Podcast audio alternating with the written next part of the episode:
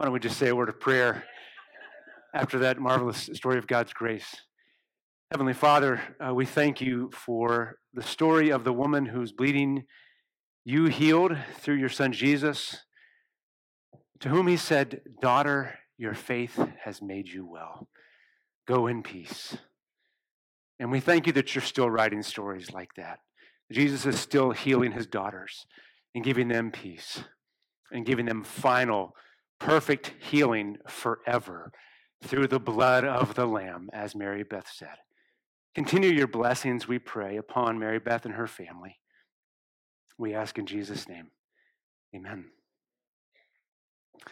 Well, good morning. I'm so privileged, grateful to be here. My name's Tyler Kinney, and as uh, Matt said, I'm a pastor down the road at Emmanuel. And um, I just wanted to, to thank Tommy publicly for uh,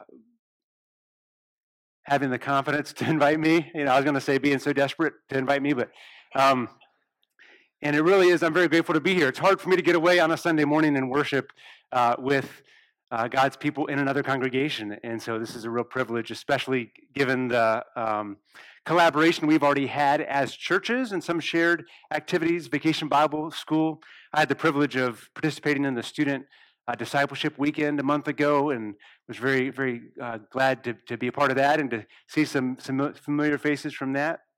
And um, I, uh, I just, and, and, then, and then as Matt said, Tommy and Matt and Darren and I, our friendship, it's just a real privilege and a blessing to be here. So praise God.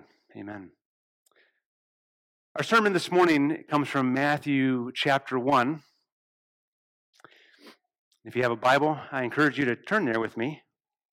I'll be referencing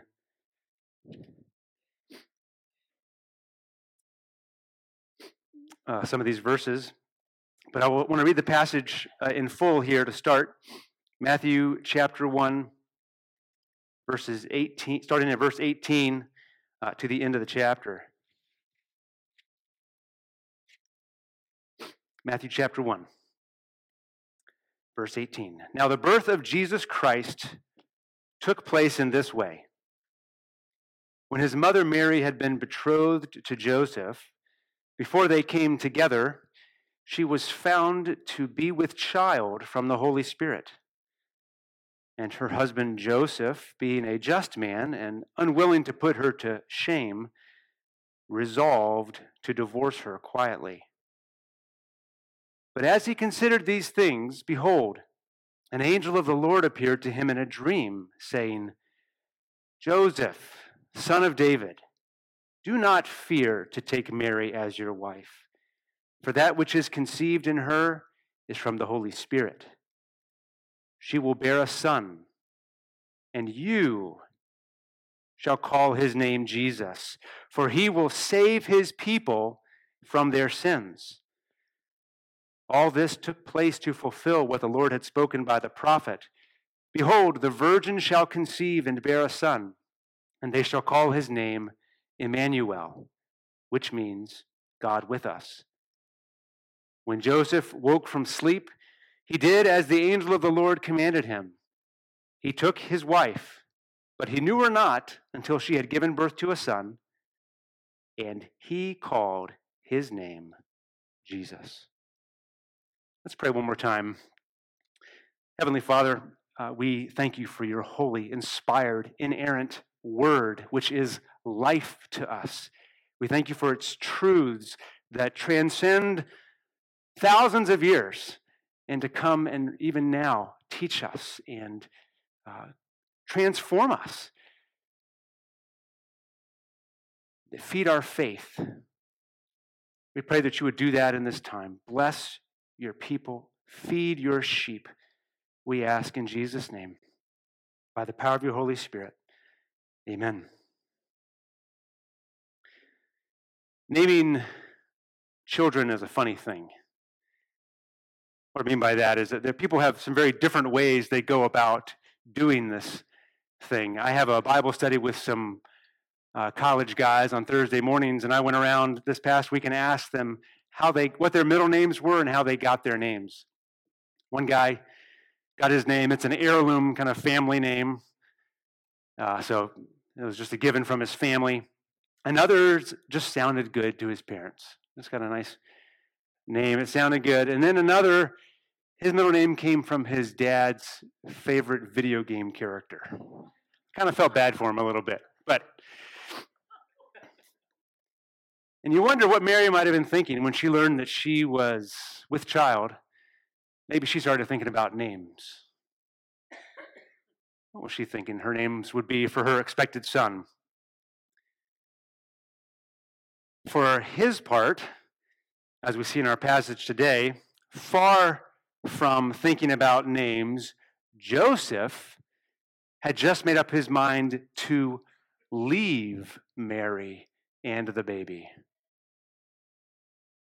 Verse 19 said he had resolved to divorce her quietly. Decision made. He's resolved.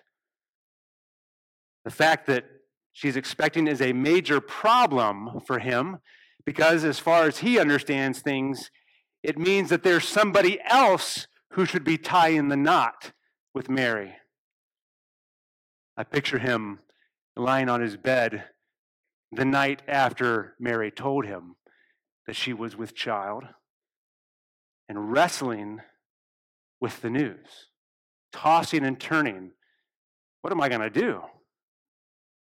And deciding, I'm going to divorce her quietly. She's nice. She says it's from the Holy Spirit, I guess, or the angel came and told her. She said she's not been unfaithful to me, but I don't know. I'm going to I'm going to I'm going to divorce her. Call off the engagement when I wake up. Next tomorrow morning, I'll do it first thing. But before he can follow through on that decision, that very night, in the middle of the night, God intervenes by sending an angel in a dream. And that angel commands Joseph to do two things stay engaged, don't call off the wedding. Marry Mary. That's the first thing. Don't be afraid to marry her, he says, because the son doesn't belong to any other man. He belongs to God. Stay engaged, marry Mary. And then, secondly, name the baby. God tells Joseph to name the baby. Naming the baby was the special job of the daddy in those days. You look over in Luke chapter 1 and the birth of John the Baptist. Who names John the Baptist? His dad, Zechariah. The angel told Zechariah to name his son. And Zechariah goes mute because his faith is weak in that moment. And when they go to name the baby, he's still mute. And Elizabeth says, His name is John, his name is John. And they say, What does the daddy say? And he can't talk, so he writes it down John. And then he's no longer mute. He can speak again because he has faith. He trusts, he believes the, the angel. But I say all that because it's an example of how daddies name the baby in those days and as I was studying this passage in Matthew chapter 1, it struck me just how gracious it was for God to give this job to Joseph.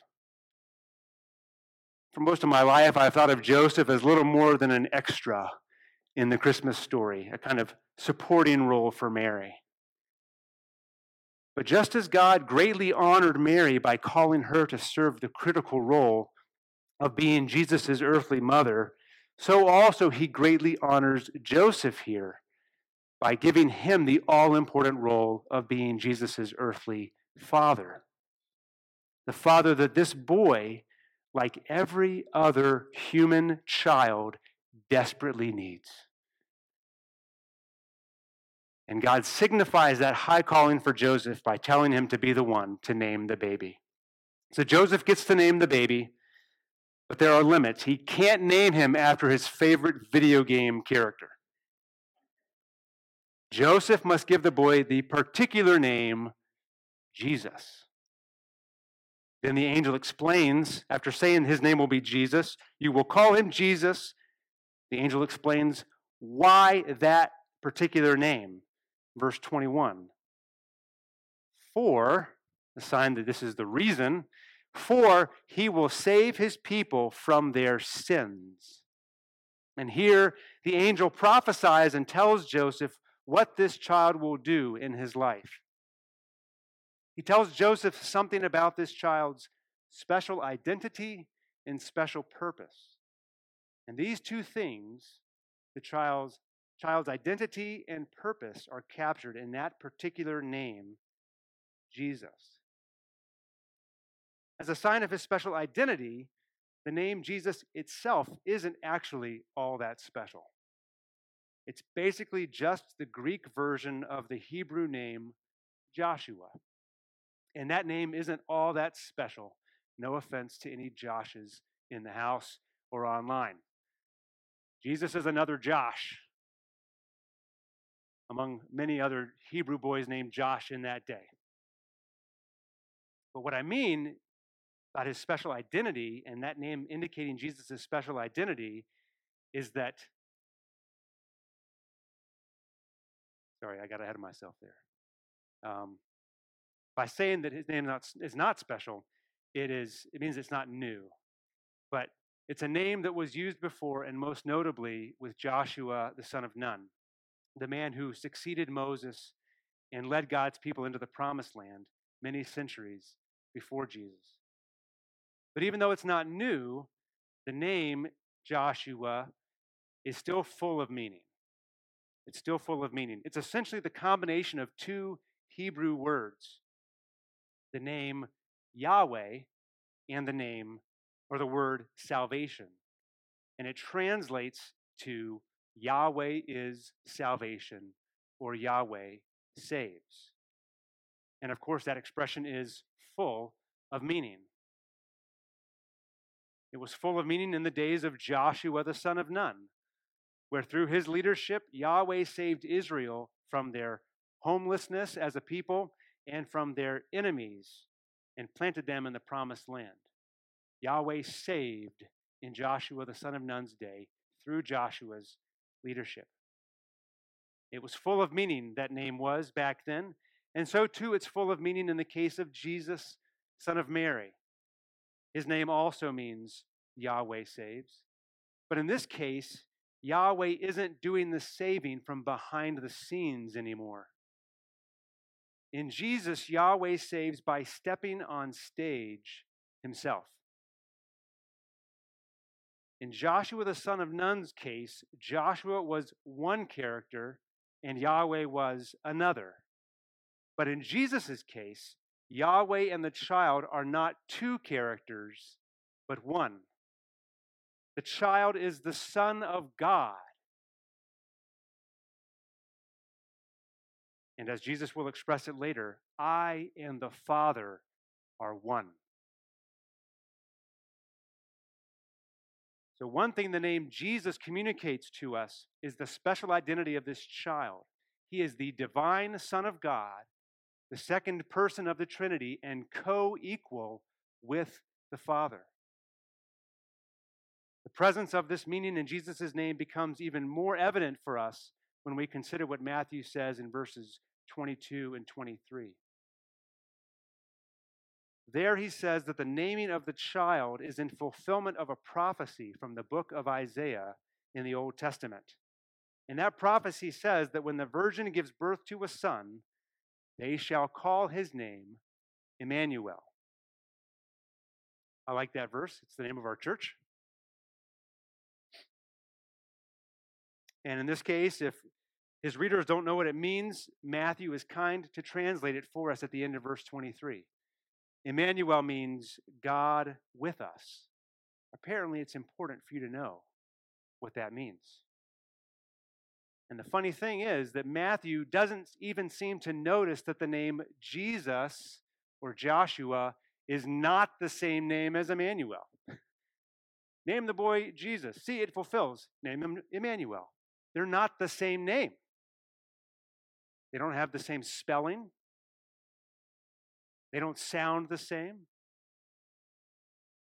Jesus is one name, Emmanuel is another name. They're different names. Or are they? What I believe Matthew's saying here is that even though they are different letters, different sounds, the meaning of both names is the same. The meaning of the name Jesus and the meaning of Emmanuel are the same. The name Jesus means Emmanuel, and Emmanuel means God with us. And in Jesus, God is with us in a whole new way. A whole new way than he was with Joshua, the son of Nun. So, one of the things Jesus' name reminds us of is his special identity. He is the God who is with us. And the second thing it reminds us of is of his special purpose. The second half of Jesus' name refers to salvation. Yahweh saves. And that is Jesus' purpose. But I say that it is a special purpose because the salvation that he brings is unlike any that has come before. Consider some of the prior salvations God's people have experienced to this point in history. Referenced, I referenced a moment ago the salvation of Joshua, which gave Israel victory over the Canaanite enemies and brought them into the promised land. But due to his own and the people's sin, it was flawed from the beginning.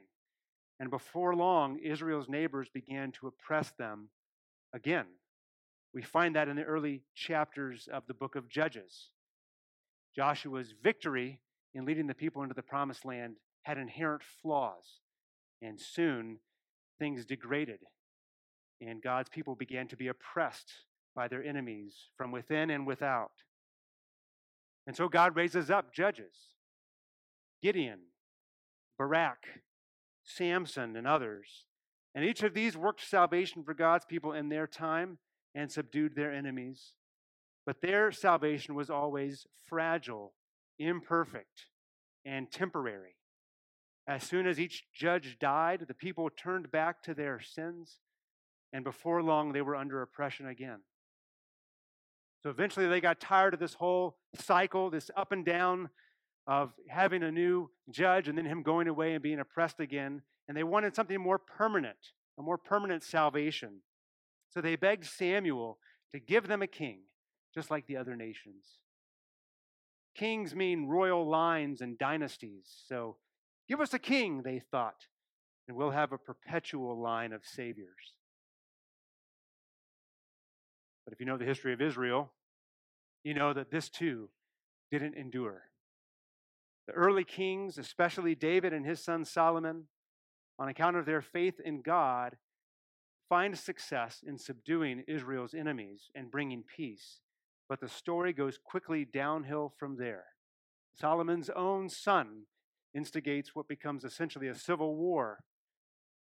The kingdom splits, and most of the subsequent kings in both kingdoms do not have faith in God. And so, in time, one of the kingdoms is conquered by the Assyrians, and not too long after that, by the Babylonians, the southern kingdom. And Israel is once again looking for a savior. Joshua couldn't bring it, judges couldn't bring it, kings couldn't bring it. And that's where we find ourselves here at the start of Matthew's gospel. Israel is without a king and they are ruled over by the Romans. And they long for the day when their king once again resumes the throne, drives out the enemy, and brings salvation and peace. They have a promise that this will happen.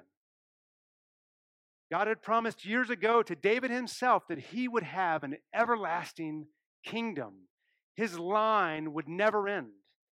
And the prophets after him foretold a day when David's son would return and bring salvation and peace to Israel once again. And that is what is fulfilled here in Matthew chapter 1. Did you notice how the angel addressed Joseph in verse 20? Son of David. Joseph, son of David. Joseph is in David's line.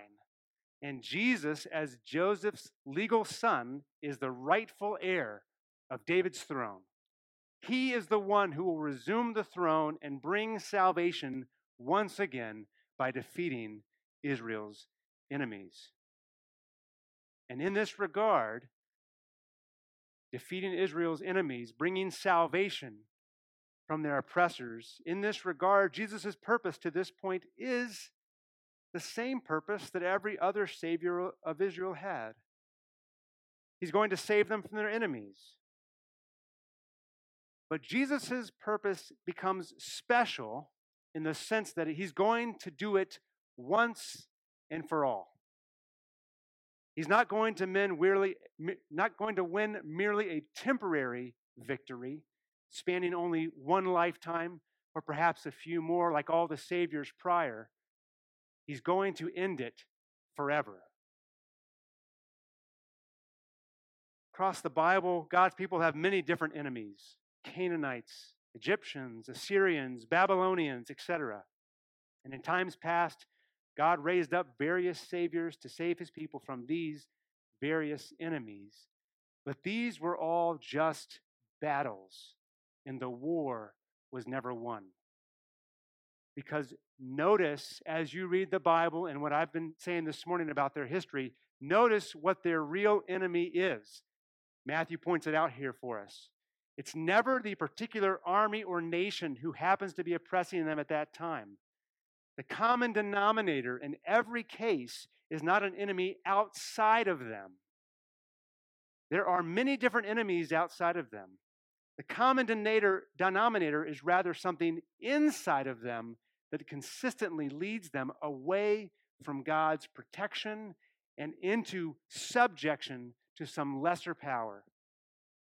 And this is Israel's perpetual problem. This is our perpetual problem. This is the war that no one in Israel's history has been able to win, and the war is against sin. Our sin. He will save his people from their sins.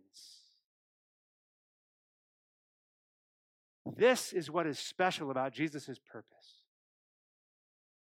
He will save us from the enemy within us, which oppresses and condemns us, and which none of us can defeat on our own. As God with us, the perfect man and the divine Son of God, he alone has the power to do this. He alone can address our root problem, and he will do it. He will save his people from their sins, though it cost him his own life, and they will be saved forever. Just finish reading the Gospel of Matthew. And now we're getting into my Easter sermon. But actually, let's go there for a minute before we wrap this up. Because it's important for you to know how Jesus wins this war. It's important enough not to keep you waiting until Easter, though I imagine most of you know. We need to hear it again. John the Baptist pictures it for us some years after Jesus' birth by calling Jesus, quoting from John chapter 1, verse 29, the Lamb of God who takes away the sin of the world. You hear him referencing that special purpose. He takes away our sin, He saves us from our sins and what John adds to that is he indicates how Jesus will do this, the method by which Jesus will take our sins away. And he says he'll do it by becoming a lamb. And the lamb's job, if you know your Old Testament history, is to serve as a sacrifice. Jesus will become a sacrifice for his people. And by becoming our sacrifice and dying on a cross he will save us from our sin by taking to himself the fatal blow that we deserve for our sin, which he does not, and by giving us the life that he himself deserves, and we don't. And the outcome is that his people are saved from that greatest of all their enemies, their sin, and freed to enjoy him as their king forever in perfect joy and peace. Joy and peace. Walked around our neighborhood last night and little snowmen holding letters joy in my neighbor's yard. I don't know if the snowmen knew or anybody else knew what that joy is all about. Joy and peace are words that we toss around a lot at Christmas. And rightly so, because that's exactly what Christmas means. One named Jesus has come, who, according to his special identity, is actually able to save us, and who, according to his special purpose, in fact, does save us and not just once through one battle with one enemy, but forever and from every enemy because he saves us from our sin. And my question to you this morning is Are you one of those people? He will save his people from their sins. Are you in that group? Are you one of Jesus's people? If you are, praise God. Praise God. May He keep you trusting in and waiting for the return of your King Jesus. And may He deepen and sweeten your faith in Him this Christmas season and your comprehension of all that His name means for you.